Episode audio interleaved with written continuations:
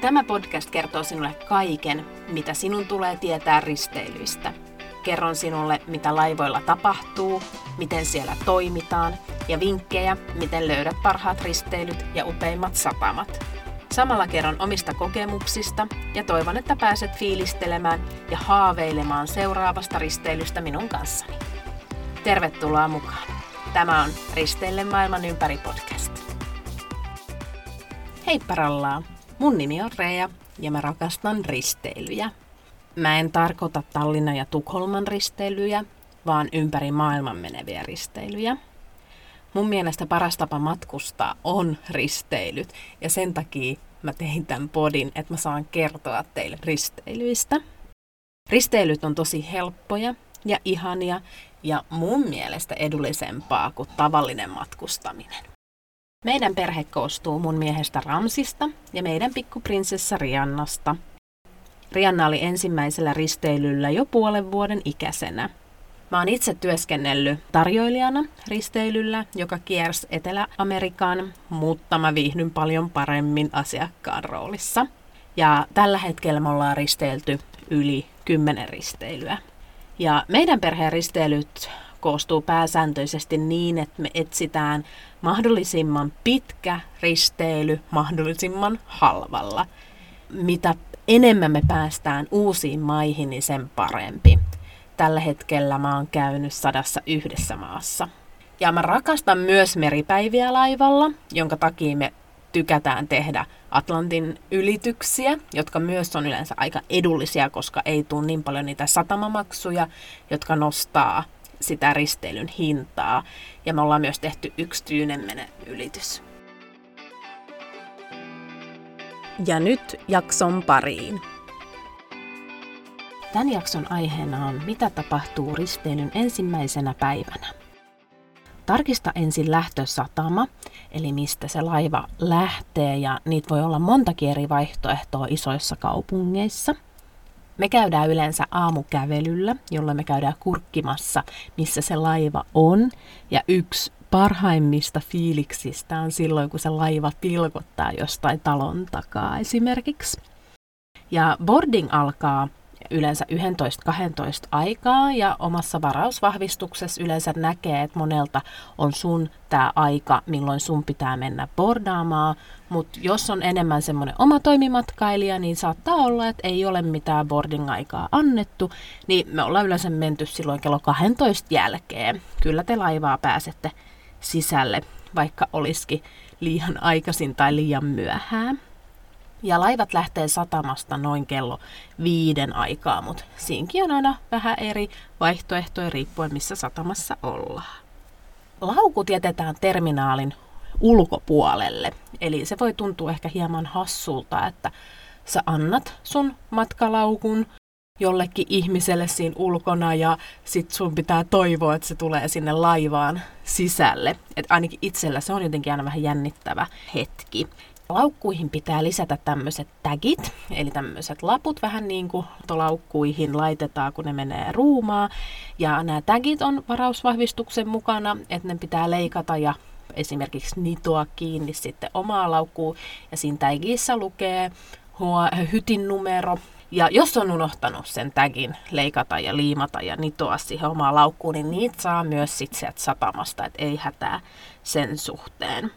Varsinkin Jenkeissä, niin nämä, ketkä ottaa laukkuja vastaan, niin ne myös toivoo yleensä vähän tippiä siitä. Ei ole pakko antaa, voi antaa, se on ihan sun oma päätös. Ja joissain myös risteilyissä vähän niin kuin tämä satamatippikin kuuluu siihen risteilyn hintaan. Laukut tuodaan siis sulle hyttiin saakka. Eli silloin kun sä oot jättänyt ne siihen ulos, niin sä meet laivaan sisälle ja se laukku tuodaan ihan sun hyttiin. Joten on tärkeää, että sulla on käsimatka tavaroissa semmoisia asioita, joita sä tarvitset vielä sen niin kuin illan aikana. Ja vaihtovaatteet on yksi semmoinen, mikä on tosi hyvä olla, koska voi tulla vähän kuuma, vaikka terminaalissa voi olla vähän lämmin tai muuten lämmin päivä, haluaa ehkä vaihtaa vaatteita, käy jotain, niin sä et saa sitä sun matkalaukkua vasta sitten, kun ne on tuonut sen sinne hytille ja just, että on lääkkeet ja kaikki tärkeät latuurit, että saat otettua vähän valokuvia ja tällaista, niin pidä ne sun käsimatkatavaroissa sitten mukana.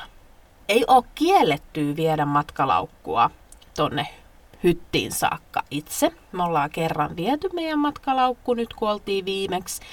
Meillä tietenkin oli pieni vauva mukana, joten vähän vedottiin siihen, että meillä on kaikki Riannan tavarat täällä, niin haluttiin viedä se sinne. Et oli se se oli kyllä vähän rankempaa sitten, mutta toisaalta sulla on sitten kaikki sun koko omaisuus siinä näkyvillä ja saat kaikki tarvittavat asiat, mutta suositus on, että jätät sen matkalaukun siihen ulkopuolelle ja meet käsimatkatavaroilla sitten laivaan saakka. Kun oot jättänyt matkalaukun ulos, niin mennään tiskille. Ja siellä sisällä tiskiä ennen löytyy monta erilaista jonoa, kuten VIP-asiakkaat. Ja ne on yleensä sellaisia, ketkä kuuluu laivan omaan asiakkuusohjelmaan ja ovat aika korkealla tasolla siinä, tai sitten ne, ketkä ovat varanneet sviitin. Sitten löytyy perhe kautta erikoisjono, esim. pyörätuolilla liikkuvat ja rattailla liikkuvat, ja tietenkin ihan normaali jono, mihin suurin osa matkustajista kuuluu. Tiskillä susta otetaan valokuva. Tämä on sitä varten, että silloin kun sä lähdet sitten siellä satamissa ulos, niin turvatarkastajat tarkistaa ja piippaa sen sun kortin ja näkee siinä sun valokuvan. Ja kun tuut takaisin, niin taas piippaa, että sä oot tullut takaisin laivaan ja näkee sun valokuvan siinä, että olet se henkilö, kuka on oikeasti se matkustaja. Välillä se otetaan siinä tiskillä se valokuva, välillä se otetaan just ennen kuin sä astut laivaan sisälle. Ja myös viime kerralla me saatiin ottaa se valokuva ihan itse kotona ja lisätä meidän profiiliin, niin meillä oli tämmöinen itse otettu kuva. Niin se oli myös ihan hauska, koska välillä itse ainakin näytän hyvin rähjääntyneeltä matkustuspäivän jälkeen ja sitten otetaan valokuva, mitä sä sitten myös itse näet, kun sä kävelet ulos ja sisään laivaa.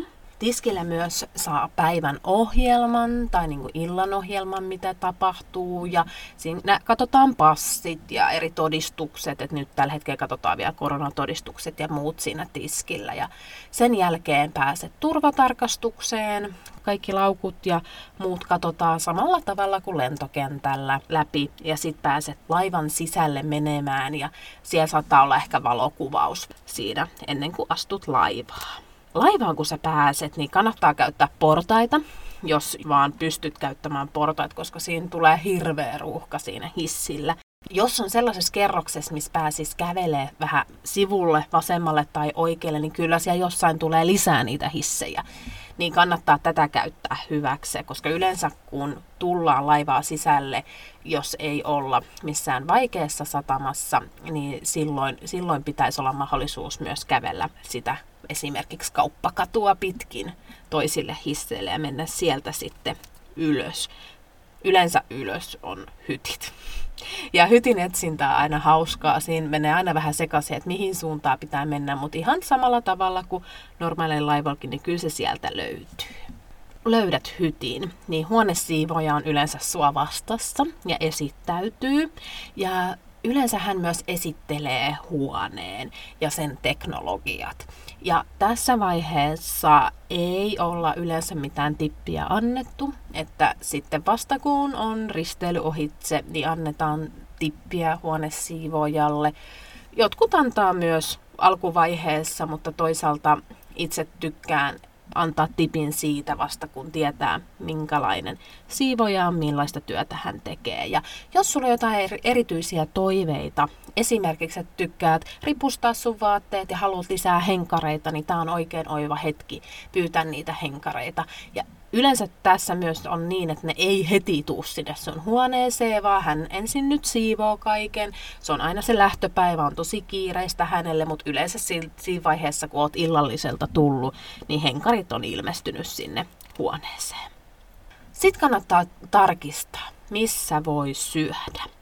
Helpoin tapa on mennä buffettiin, mutta tarkista, jos siellä on joku alakarttepaikka missä saisit ruokaa, niin se on tuhat kertaa rauhallisempi kuin se buffet, koska buffet, sit saa nopeasti ruokaa, mutta siellä on kaikki sillä hetkellä ja kukaan ei tiedä, missä mikäkin ruoka on, joten se on hyvin hektinen.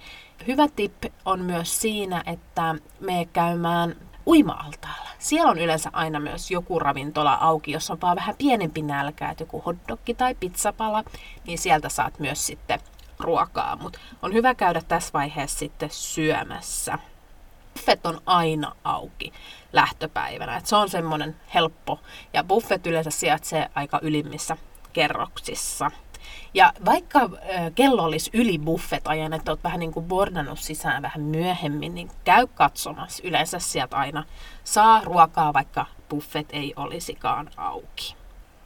Ruoan jälkeen voi mennä tutkimaan laivaa, tai jos laiva on lähdössä, niin kannattaa mennä kannelle katsoa Sailwayn.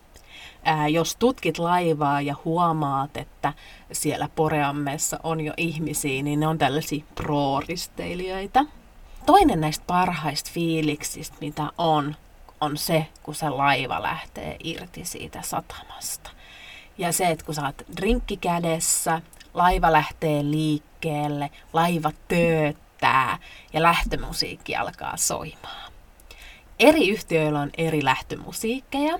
Mm, Costa Cruisesilla on Andrea Bocellin Time to Say Goodbye ja Aidalla on esimerkiksi se Sail Away. Onkohan se Enian se Sail Away, Sail Away, Sail Away.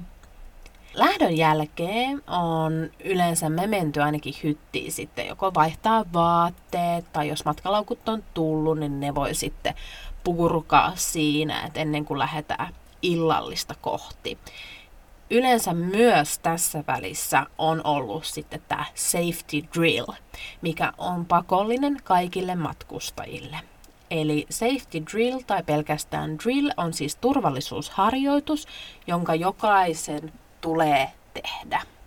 Ja tässä drillissä eri laivayhtiöillä on eri käytäntöjä ja varmasti myös korona on vaikuttanut näihin eri toimintatapoihin. Aikaisemmin on ollut turvallisuusharjoitus niin, että tiettynä kellonaikana, silloin lähtöpäivänä, ennen kuin laiva on lähtenyt liikenteeseenkin, niin on haettu pelastusliivit huoneesta, puettu ne päälle, menty laivan kannelle ja ollaan siellä omalla kokoontumispaikalla ja siellä on niin kuin klikattu, että olet osallistunut tähän turvallisuus ja siellä myös noin työntekijät on sit ohjeistanut ja siellä ollaan hetkiä kuunnellaan turvallisuusinfoa. Oman paikan tämän, mihin sun pitää mennä, niin sen tiedot löytyy joku hyttikortista tai sitten sieltä hytin seinältä. Ollaan myös tämmöiseen tapaan törmätty, missä ollaan menty teatteriin katsoa turvallisuusvideo, ja siinä pitää aina muistaa näyttää se sun hyttikortti, jotta ne tietää, että sä oot sen turvallisuus videon katsonut. Ja viimeisimmällä kerralla meillä oli semmoinen, että se turvallisuusvideo katsottiin omassa hytissä. Ja silloin se TV tiesi, että sä oot katsonut sen koko mm, videon läpi ja se kuittasi sen, että, että ok, olet katsonut turvallisuusvideo ja se riitti siitä. Ollaanhan me tietenkin kerran kokeiltu sitä, että me ei mennä sinne turvallisuuskokoontumiseen. Ja silloin me saatiin illalla huoneeseen lappu, että hei, ette ole tätä suorittaneet. Ja jouduttiin sitten seuraavana päivänä mennä semmoisen auditorioon, katsoa aika pitkäkin video siitä, että mitä pitää tehdä, jos jotain käy. Kannattaa se oikeasti käydä tekemässä, koska se on pakko ja ne tietää, jos et sä ole sitä tehnyt. Sitten kun pääset illalliseen, niin alakarte on yleensä se, mihin me mennään, ellei olla tosi väsyneitä. Mutta alakartessa ensimmäinen illallinen on aina casual, eli normaali illallinen, eli ei mitään hienoja vaatteita. Ja tämä on aina niin, että ei tarvi miettiä, että pitää laittaa tosi hienosti päälle. Koska voi olla, että osalla ei ole sitä matkalaukkua vielä tullut, kun illallinen alkaa, jolloin ne voi olla siellä niissä sortseissa ja topeissa siellä illallisella. Että se on sallittu. Eli hiedolla illalliseen mä tarkoitan sitä, kun laitetaan oikeasti vimpan päälle, iltapuvut päälle. Ja niitä on yleensä yksi, kaksi per risteily, riippuen vähän miten pitkä risteily on. Ja syömään voi myös mennä buffettiin. Siellä on vähän rauhallisempaa, kun vähän ihmiset jo tietää, että missä mitäkin löytyy. Tai erikoisravintoloihin, mihin yleensä pitää varata illallisaika ja tällaista. Mutta voi siellä käydä kysymässä, että hei, onko teillä tilaa, niin me voitaisiin tulla syömään se nyt ainakin on rauhallinen, jos haluaa sitten rauhallista. Ja ruoan jälkeen on yleensä show.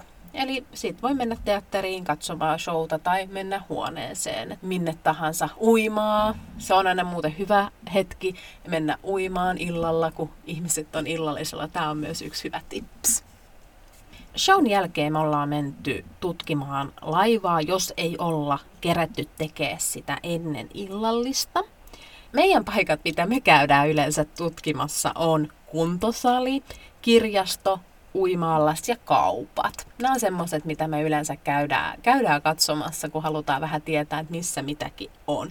Ja siinä vaiheessa tulee aina se fiilis, että apua, tämä on tosi iso, mä en ikinä löydä mitään, mutta aika nopeasti sä totut siihen laivaan, että missä se sun hytti on, millä puolella se on, millä hissillä sä pääset parhaiten. Ja, mutta se ensimmäinen päivä on aika semmoinen myllerys. Ja sitten lopulta, kun ollaan tutkittu ja on aika mennä nukkumaan, niin siellä odottaa päivän ohjelma.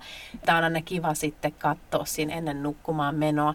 Välillä se päivän ohjelma tulee myös just ennen illallista, niin mä aina itse ainakin tykkään ottaa sen mukaan ja vähän tutkia ja yliviivata ja ympyröidä sieltä, että mitä me tehtäisiin. Varsinkin jos on meripäivä seuraavana päivänä, niin silloin mä tykkään vähän enemmän merkata, että mihin mä osallistuisin ja mitä kaikkea voisi sitten tehdä.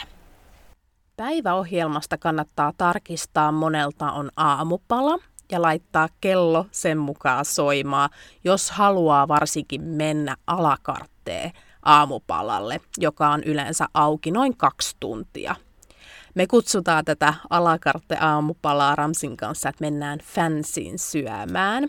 Fansissä tulee ruokalista ihan sun eteen, mistä sä saat valita aamupalan ja se tarjoillaan sulle pöytiin.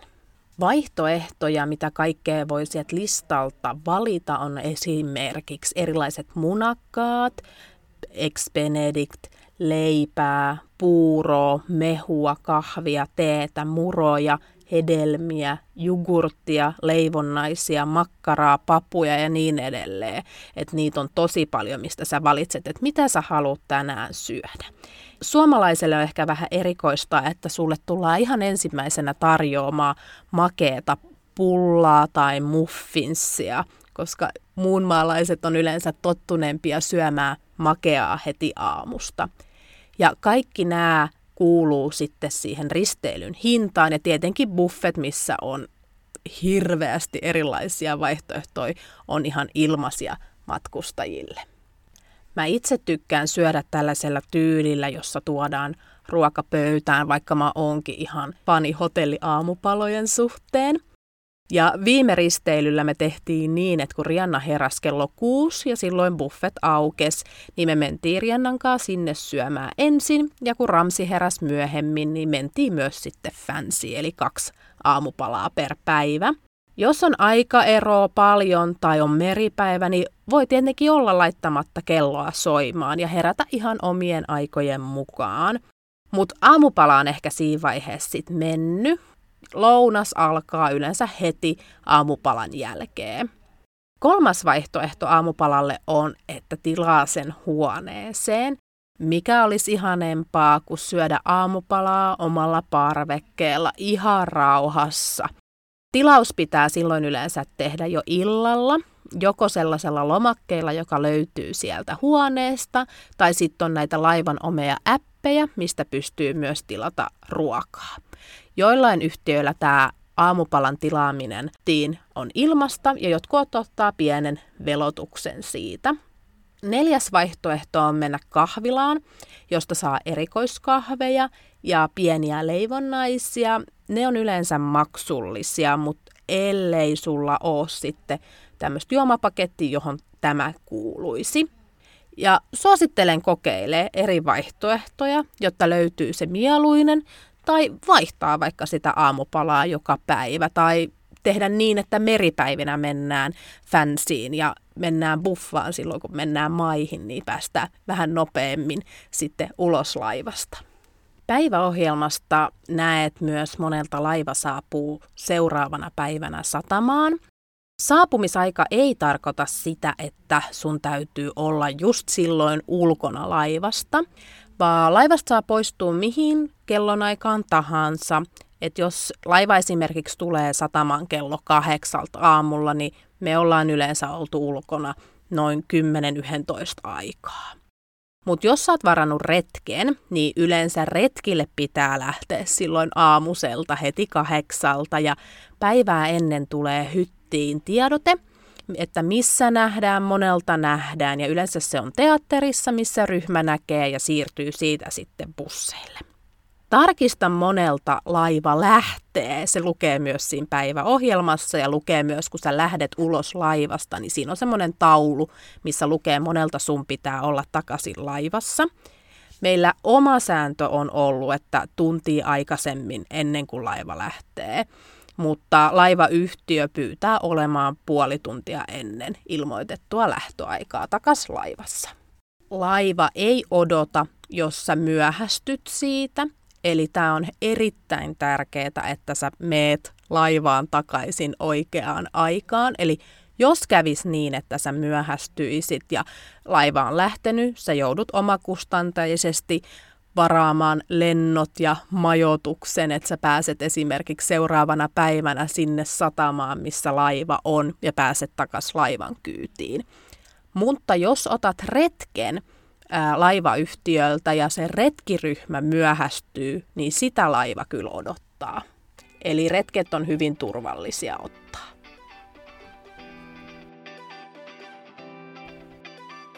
Tässä oli ensimmäinen jakso ja toivottavasti viihdyit sen parissa ja pääsit muistelemaan omia risteilyjä tai haaveilemaan seuraavasta tai ehkä sinun puraisi risteily kärpänen ja uskallat varata ensimmäisen risteilysi. Me ollaan risteilty monilla eri yhtiöillä ja jokaisella yhtiöllä on omia tapoja. Ja tässä podcastissa mä pyrin puhumaan yleisellä tasolla käytännöistä, enkä valitse vain yhden yhtiön toimintatapoja. Seuraavassa jaksossa mä puhun siitä, mitä laivalla voi tehdä. Moni aina kysyy, että eikö siellä laivalla ole tosi tylsää, kun on vaikka seitsemän meripäivää putkee. Ja aina mun vastaus on, että ei ikinä ole tullut tylsää. Kuuntele seuraava jakso, niin tiedät mitä me tehdään laivalla. Heippa!